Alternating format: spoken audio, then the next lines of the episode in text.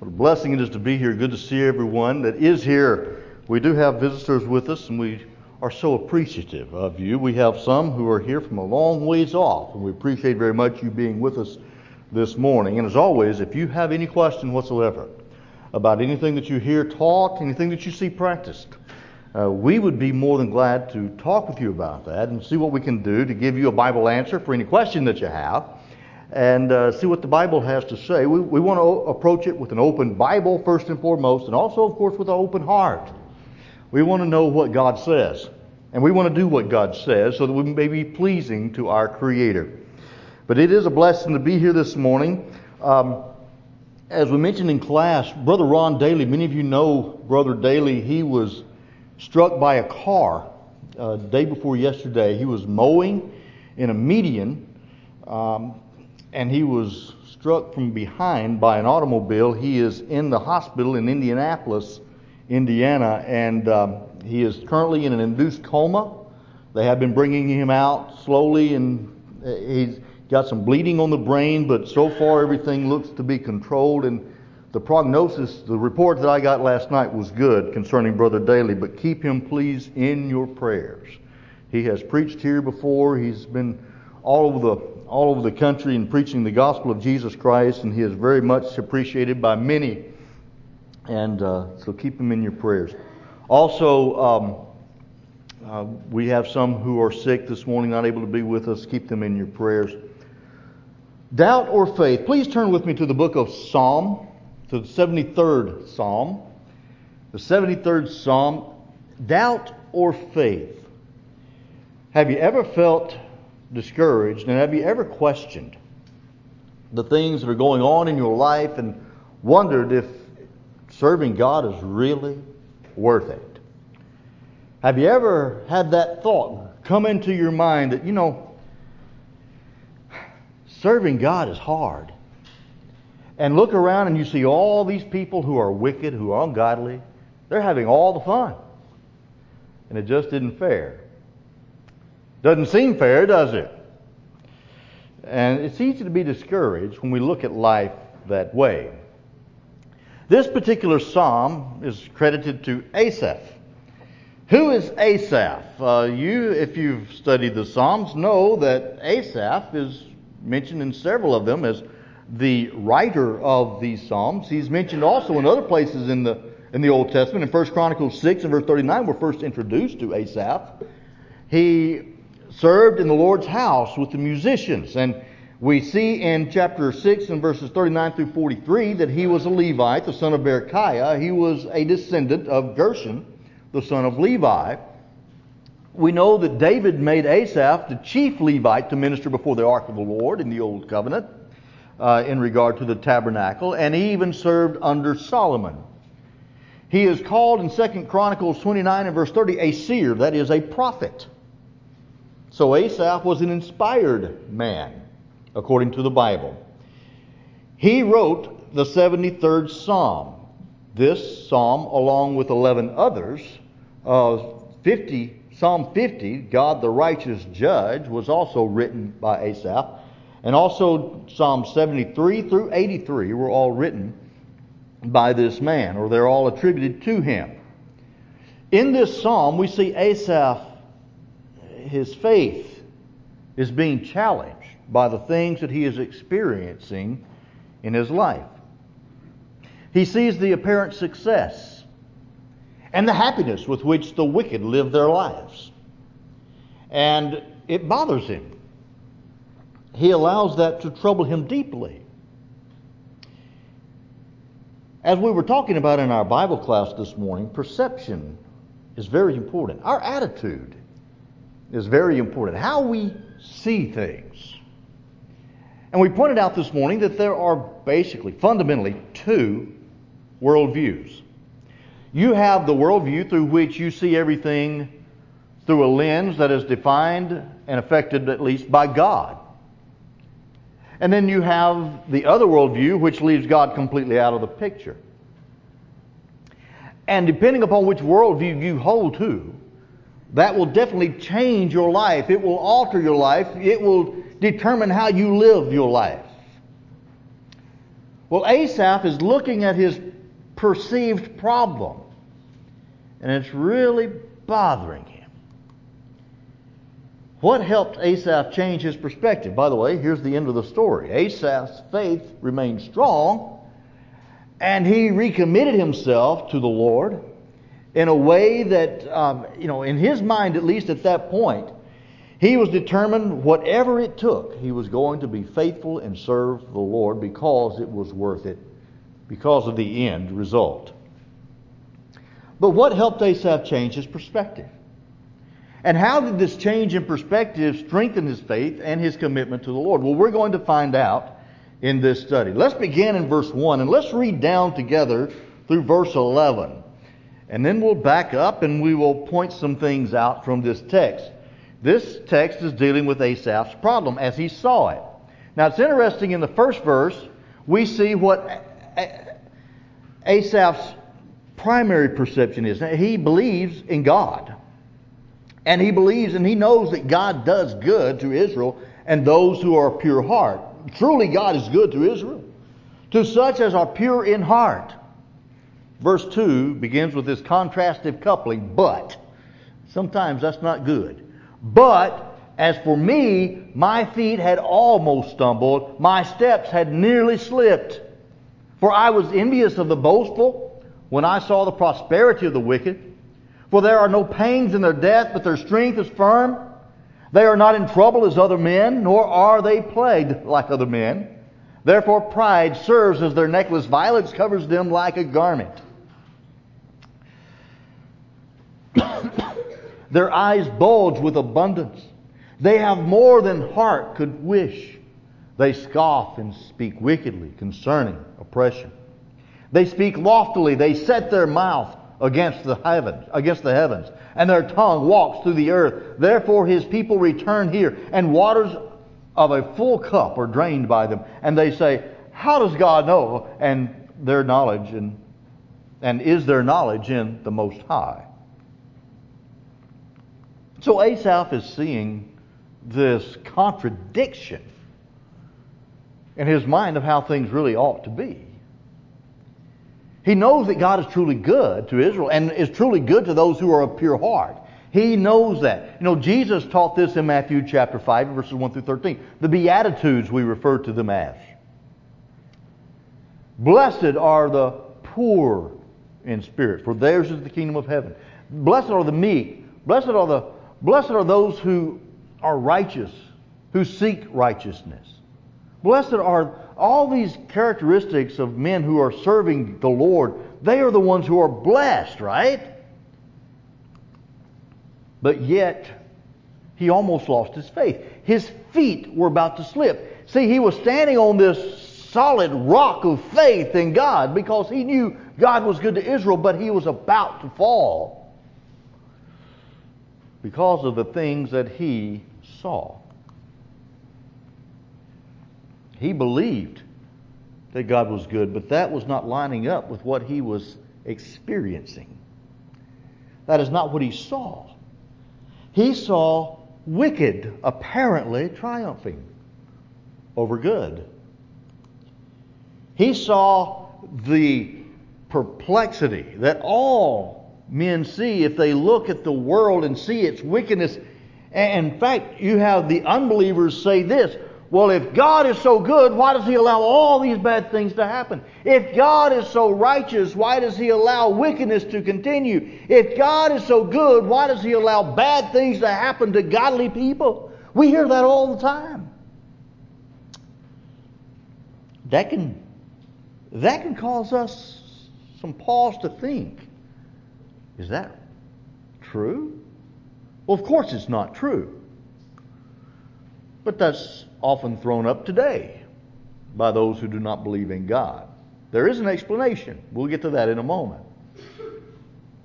He says, I was envious of the boastful when I saw. He saw how good they had it. The prosperity of the wicked. They were wealthy. When he saw that there were no pains in their death, their strength remained firm. Uh, they weren't scared.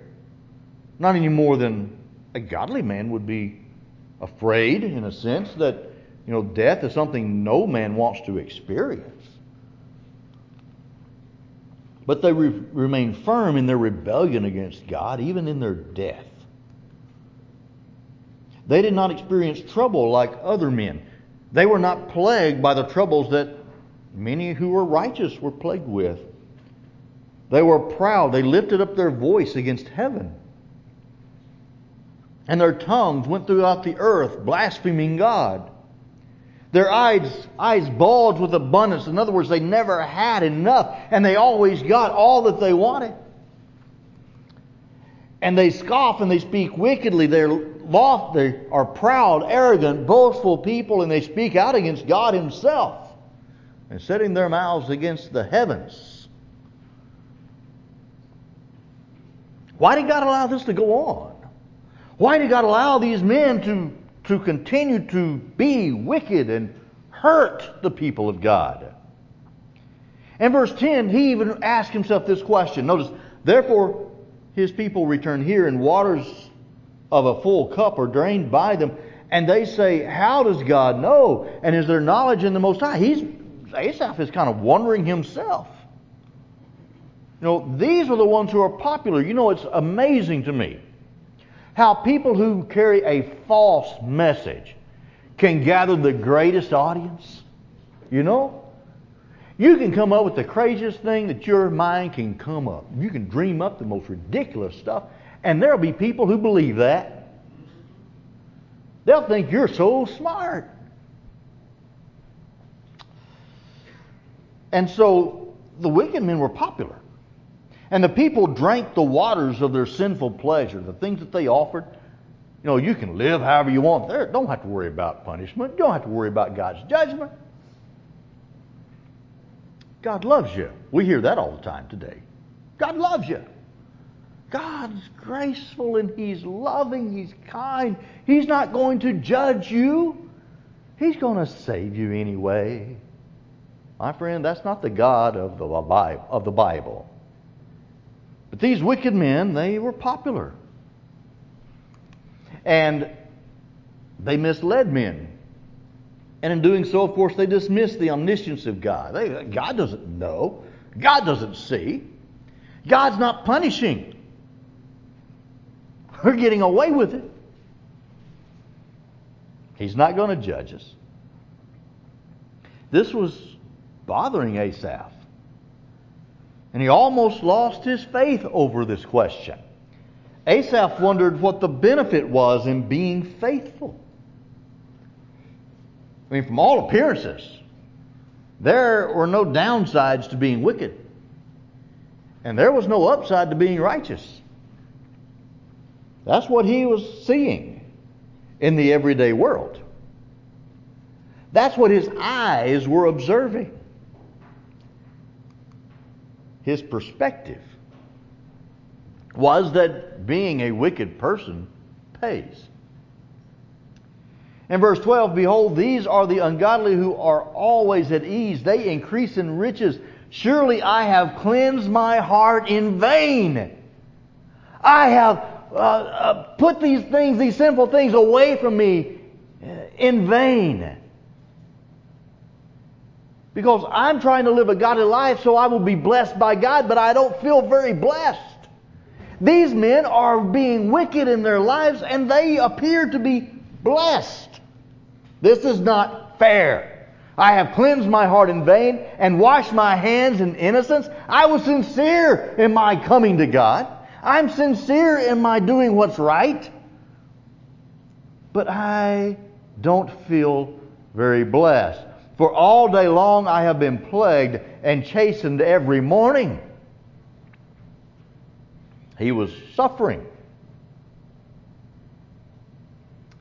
The righteous do suffer. 2 Timothy 3 and verse 12 For all who live godly in Christ Jesus will suffer persecution. Those who live godly and who truly have a spiritual priority in life, they're going to forfeit many worldly things, many worldly pleasures. They're going to seek to serve God, and so they'll be without many things that the worldly person would have. That's just the way it is, and they will suffer. because people will mock them, ridicule them, laugh at them. That's what it means to be a child of God, by the way, to be the scourge of the world. Jesus said himself, The world hates me, certainly they're going to hate you. And Asaph's dilemma is okay, well, why? This just doesn't seem fair. But he also knew if he professed his thoughts publicly that it would cause others to stumble. Look at verse, verse 15. He says, If I had said, I will speak thus, behold, I would have been untrue to the generation of your children. No, listen, it's not wrong in and of itself to examine yourself, examine what you believe, and even have thoughts of, you know, questions of the way things are. Uh, nothing wrong with examining certain problems that you have in your mind that come up from time to time. One of the things that I have always tried to do as a preacher is to never preach my opinion, never to preach my feelings. I've always set my mind to only preach the things that I am convinced of, the things that I am convicted of. I only preach what I believe with all my heart to be the truth of God's Word. But when I begin to have questions or doubts about something, I need to keep my mouth shut. Today, we've got a bunch of folks in the church. Because they get these doubts, they begin to express these doubts and they throw them out there. And other people, I've got the same doubts. And they begin to pull themselves together. And you know, there is so much apostasy these days. People leaving the church, people leave. You know, I there was a fellow on Facebook the other day who talked about how he had left the church and because this church mistreated him. Okay, so that's why you left the Lord's church because a church that you were a part of mistreated you. I'm glad Paul didn't leave the Lord's church because brethren mistreated him. Paul was mistreated a lot by brethren, wasn't he? Why do we, when we have doubts and we have questions, why do we want to air them and cause others to also fall in with us and begin to question, even to question God, to question the truth of God's Word, to question the way things are as far as God has defined them. See, Asaph, he had his questions. But give him some props here. He kept his mouth shut about those questions until he did something about it. The dilemma that he saw was beyond his ability to reconcile with what he was experiencing in life and with what he knew about God. He knew the truth, but yet he was seeing this activity that appeared to contradict that truth. Verse 17, though, is the turning point. Until I went into the sanctuary of God, then I understood their end. Oh. Now, what happens here? Asaph goes to the house of God. You know, so what so many people do is when they begin to have doubt, they turn away from God and they seek answers everywhere else instead of going back to God's Word, trying to reconcile these things with what God says and learn from God. Instead of doing that, they run away from God and they begin to become critical of God and critical of His Word. But that's not what Asaph did. He goes into the sanctuary of God and he listens to what God says. In order to overcome doubt created by the illusions that we see in this world, we must come to God to find out what the truth really is. Because God is truth, God's Word is the truth, and we need to trust God, not what we see. We need to, let me say that again. We need to trust God and not what we see in this world. Because the reality is, all the things that we can see, hear, smell, taste, and touch, all of these things are temporary. They are illusions, if you will. God's word is true, and God is true. And so, if our perspective is formed by the things that we see, hear, smell, taste, and touch, we're going to be in the dark about a lot of things. We need to have our minds educated from the one who created all these things, the one who created us, who made us in his own image. We need his input into things. The one who knows more than I do, the one who knows more than every man combined, historically and future, whoever. God knows a lot more. And when we learn from him, now we have learned from the master, the creator, the designer of the universe. Asaph says, I understood their end. Now, this is what he learned when he went to the house of God. Surely you set them in slippery places, you cast them down to destruction. God, did you know that He uses people's pride against them? He uses people's wickedness against them. He will make them think that, hey, everything's great. He will send them, as Paul says in 2 Thessalonians chapter 2 and verses 10 through 12, he will send them strong delusions so that they may believe the lie, that they all may be condemned, who did not receive a love for the truth, that they might be saved. Those who reject God, God allows to believe confidently that they're okay. But God will set them on slippery places. Their path is destruction. Verse 19, oh, how they are brought to desolation as, a, as in a moment. They are utterly consumed with terrors. The day is coming that they're going to get what's coming to them. They're going to meet God. They're going to be judged for their wickedness. God is going to hold them accountable for their evil. God is going to punish them. And it will be a terrifying experience. As the Hebrew writer said in Hebrews chapter 10, it is a terrible thing to fall into the hands of the living God. Verse 20, as a dream when one awakes. So, Lord, when you awake, you shall despise their image. They're living out the dream. But the reality is, the day is going to come when they're going to be awakened to reality. They are condemned by the Almighty. That day is coming. Asaph learned the whole truth in the house of the Lord. You see, outside of the house of God, you just see a certain amount of truth. Tainted truth. You see a you, you see a in fact an illusion of truth in many cases. But when you are educated with the things of God, now you're able to see things fully, truly.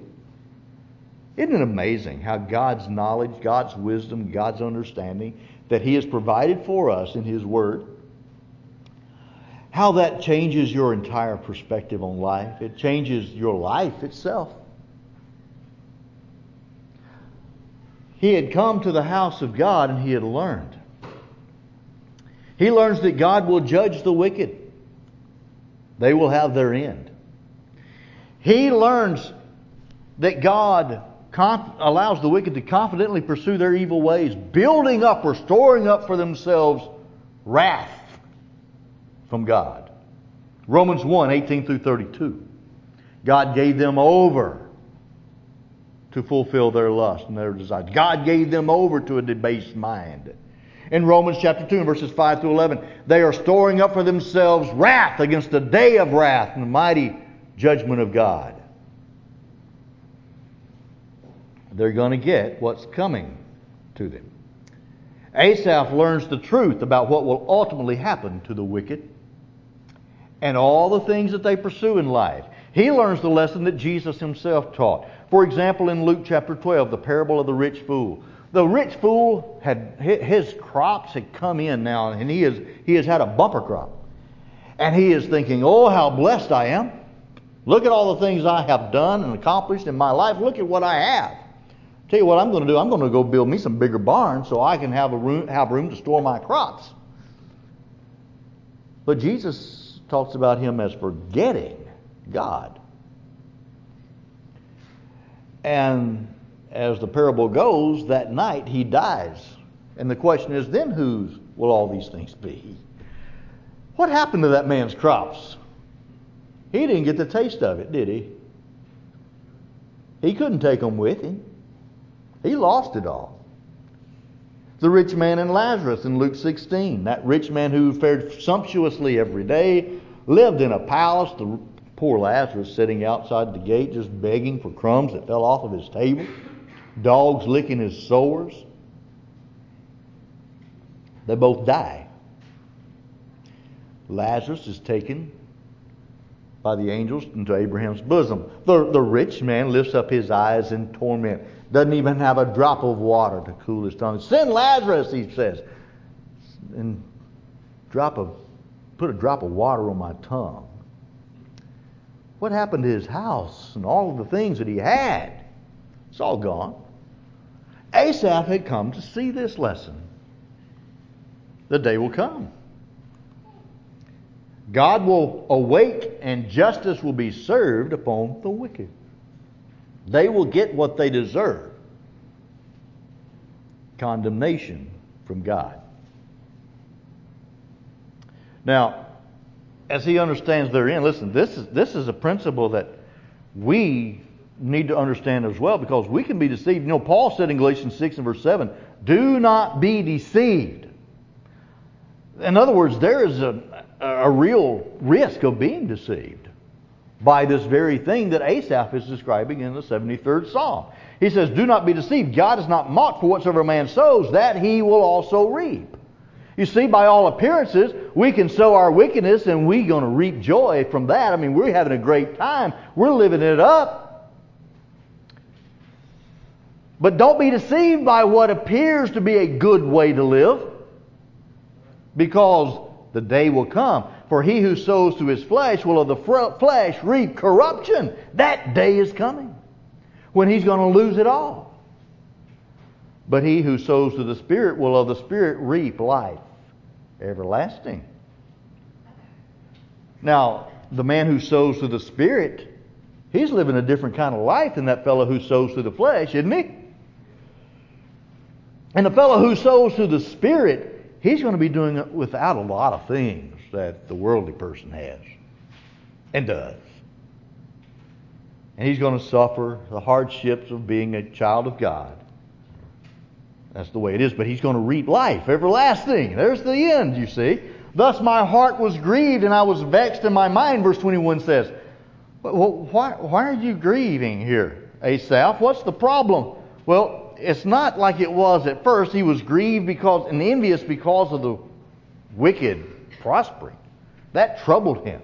But now he has come to see the truth, and now his trouble has turned to grief and vexation in spirit.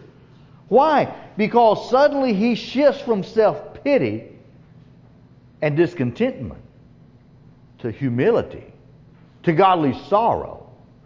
He recognizes how foolish his thinking was. He comes to learn how dumb his way of looking at things was. And he's sorry about it. He confesses his ignorance. He admits that he had allowed himself to sink to the level of a beast. In other words, he wasn't appreciative of the blessings that God had given to him. He was not certainly not appreciative of the blessings that God had promised him for faithfulness. And he was just looking at things from a purely natural perspective. So he had sunk to the level of a beast who had no understanding or knowledge of God. Ooh. Asaph has awakened himself to the real truth. He says in verse 23 Nevertheless, I am continually with you you hold me by my right hand. You see, Asaph never really let go of God. Asaph never turned his back on God. Asaph was still holding on to God. In fact, that's what led him to the sanctuary to find out the truth about all of this that was troubling him. I am continually with you. You hold me by the right hand. God has lifted him up.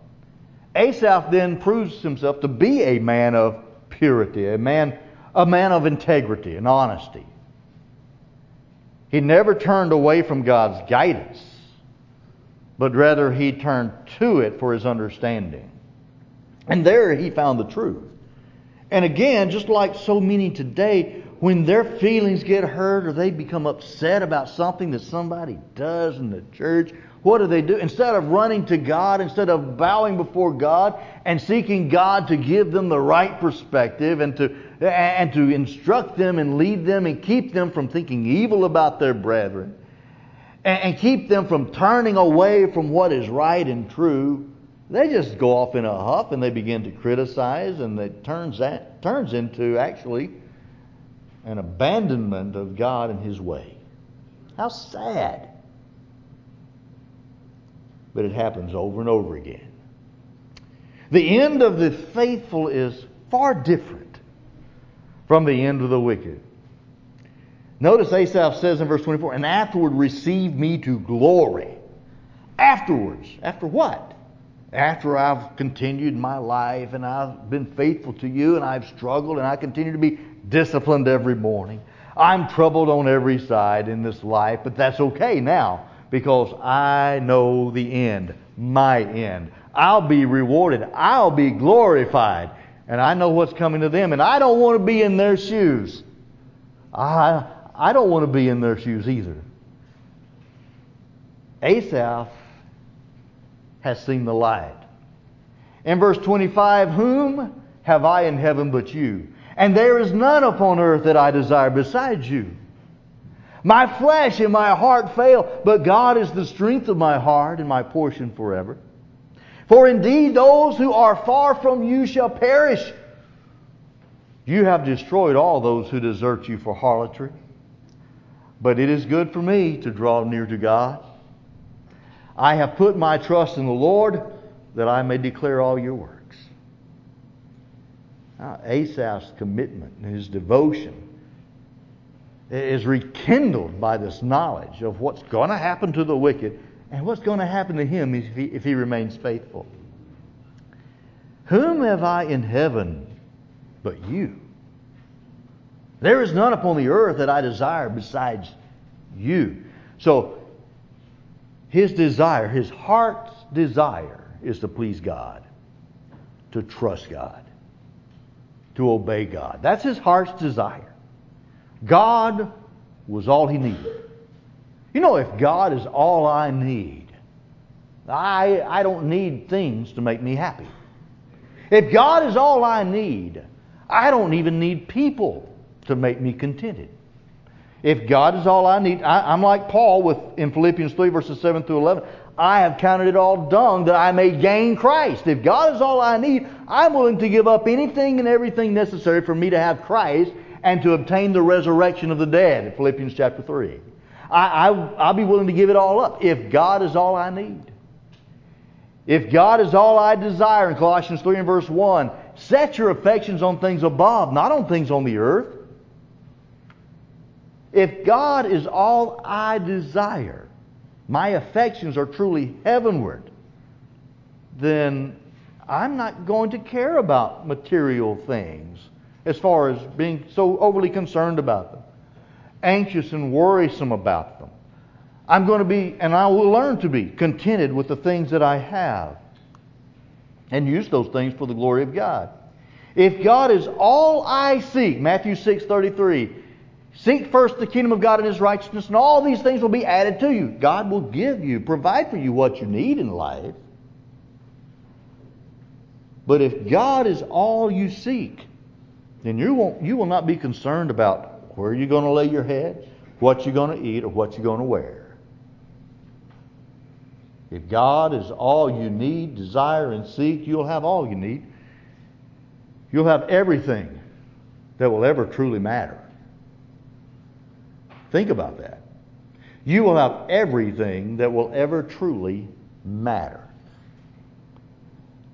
Picture yourself at the end before God Almighty. And you have lived your life, or at least the majority of your life, you have turned to the Lord, you've trusted in Him, you've obeyed Him. You have received forgiveness for your sins, purified through the blood of Christ. By being baptized into Christ, you've been raised to walk in newness of life, a life with God. And now you come to the end of your road, and now all that you have sought, God and Jesus and the life that is in them, you find it, you have it, and you will have it for eternity. forever and ever. What if you don't seek God in your life? What if you do not desire God in your life? What if you think you don't need God in your life? And so you spend your time seeking the material things around you. That's what your desire truly is. That's what you feel like you need to be satisfied in life. Well, the day is going to come. You're going to stand before God, and you know what's going to happen to everything you acquire? Everything that you obtain in your life, whether it be material wealth, possessions, or prominence and power, or popularity, fame, whatever it may be, guess where it's all going to go? Away. That's where it's going. You'll lose it all, and you'll lose your soul.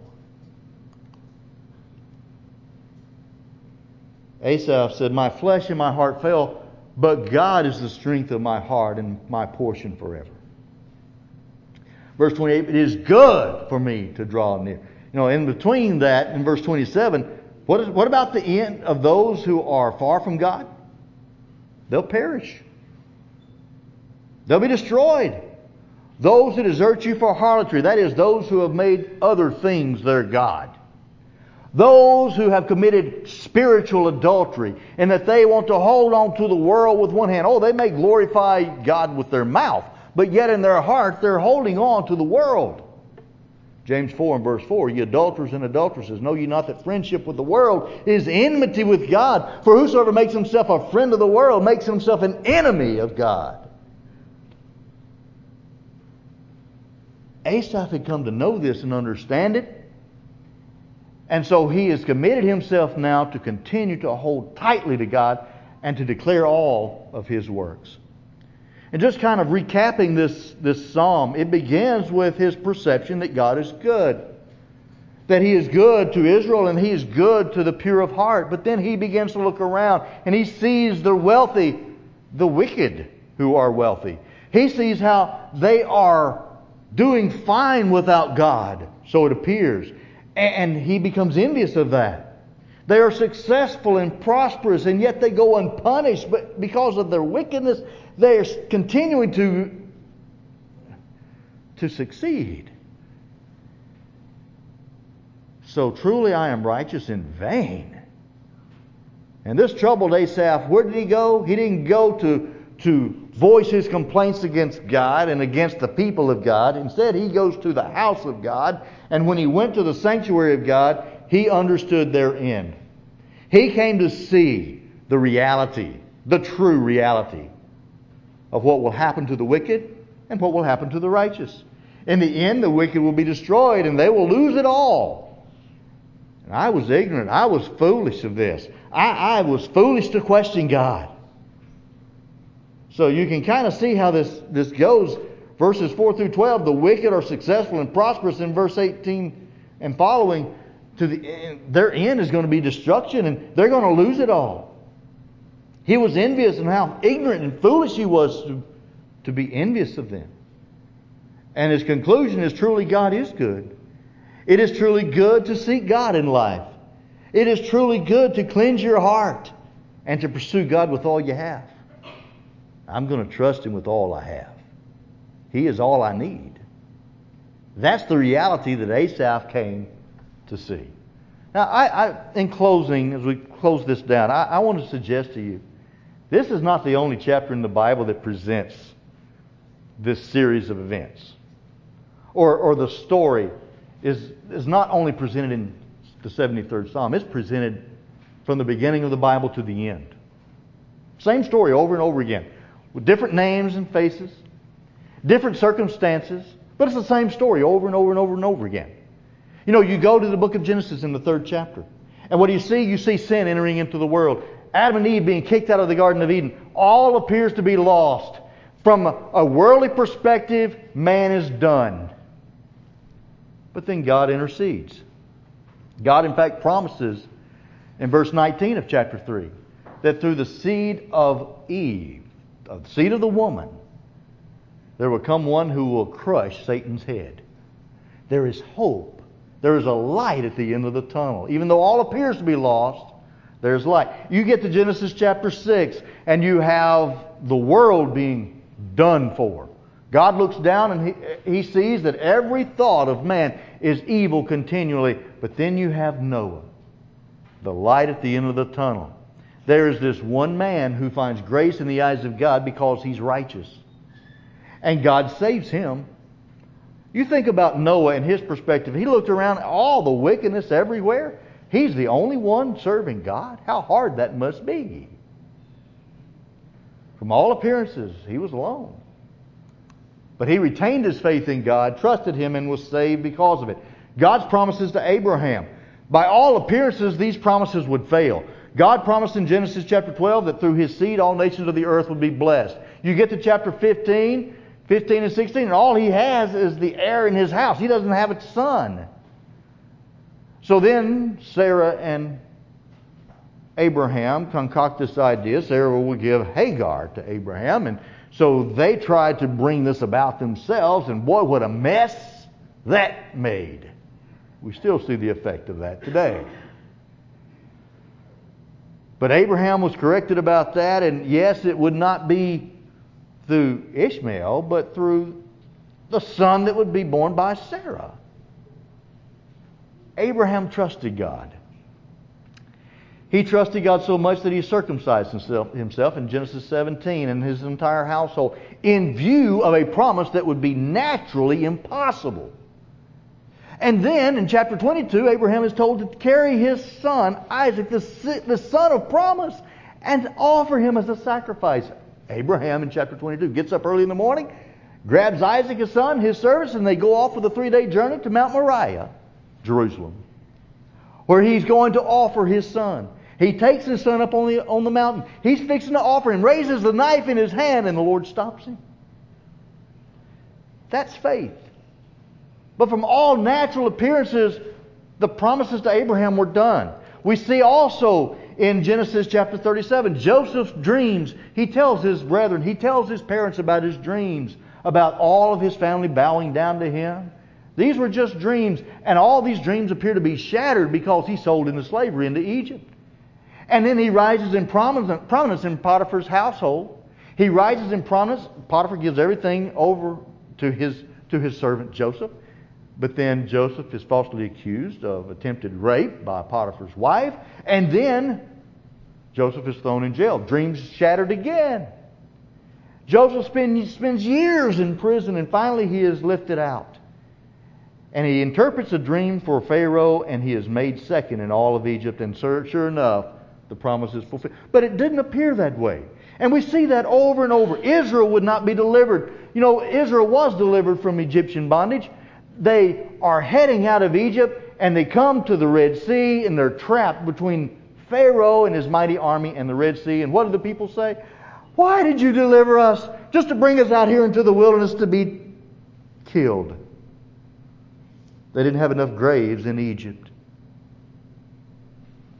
By all appearances, Israel was toast. But God saved them that day. He parted the waters and protected them and saved them. The promised land would not be gained. Numbers 13 and 14. They entered, they get to the edge, and the people fail to believe God enough to take it. But eventually they obtained it by faith. And then Elijah, he thought, and you could go on and on and on. You would think, as Ezekiel 37, the valley of dry bones, it appeared, by all appearances, Ezekiel, uh, Ezekiel and all the prophets should realize Israel's done for. They're gone. They're in Babylonian captivity. They're toast. They're done. But no, the valley of dry bones, these people will be raised again. Over and over and over again. Jesus appeared to be defeated, didn't he? On the cross. His enemies had gained the victory. That wasn't the end of the story. He was raised on the third day, as Hal read, for the Lord's Supper. In 2 Corinthians 4, verses 7 through 18, Paul talks about how the apostles, they were given over to death all the day long. They were martyred. All of them died a martyr's death that we know of, except for John. But yet, their teaching goes on. Their work continues on to this very day. By all appearances, the church would be destroyed. In Revelation, and John's whole message of Revelation is no, the church is not destroyed. It will not be destroyed, but it will be victorious. It will rise out of the ashes of Roman persecution and fulfill God's purpose. From all appearances, when we look at things from a wrong perspective, it's easy to come to wrong conclusions. Let us say with Asaph, My flesh and my heart may fail, but God is the strength of my heart and my portion forever. First and foremost, in order to overcome the, the perception, the illusions of the world, we must have the knowledge of God. We must come to God to learn the truth and see things from His perspective. That changes everything.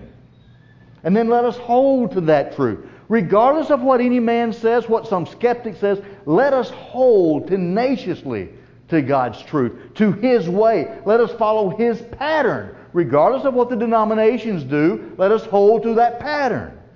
Regardless of what our apostate brethren do, let us hold tightly to that pattern.